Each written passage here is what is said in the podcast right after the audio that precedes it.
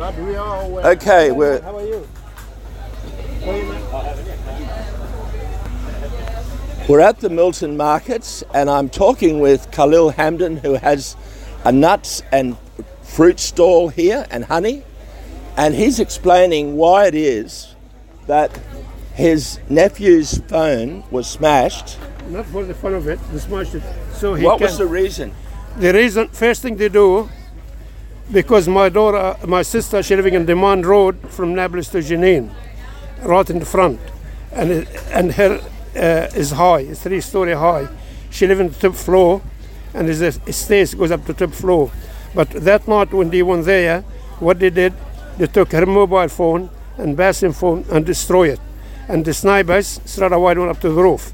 And the reason destroy it to stopping Basim uh, warning his friends, young people, not to go out in the street because they're looking for anyone in the street to shoot. And that's the reason why they destroy it.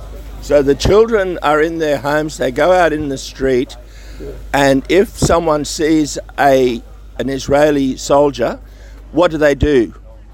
They, they, they, hide, but because they hide in the roof and they don't know that because they comes early in the morning on, and they're waiting for anybody walking the street to shoot anyone who throwing a stone. And that's why they destroyed the mobile phone.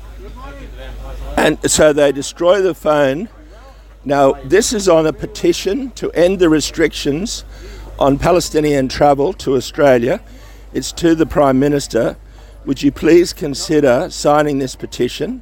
Because the it is submitted by the Big Ride for Palestine Australia to Anthony Albanese, the Prime Minister of Australia, because we have been writing and talking to government authorities about the situation on the West Bank and Gaza in Palestine. We're trying to assist Khalil's family, who are from a refugee camp on the West Bank, and their apartment has been raided and trashed by Israeli occupation forces on a number of occasions. Their youngest son has been threatened and his phone smashed.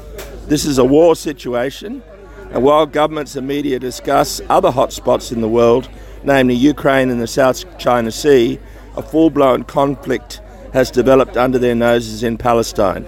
Palestine is an emergency that needs to be taken seriously. We're calling on the Australian government to relax tight restrictions on Palestinian travel to Australia, just as he did for Ukrainians. Palestinians have a right to work, study, and reunite, reunite with family and friends abroad. So please consider signing the petition on change.org.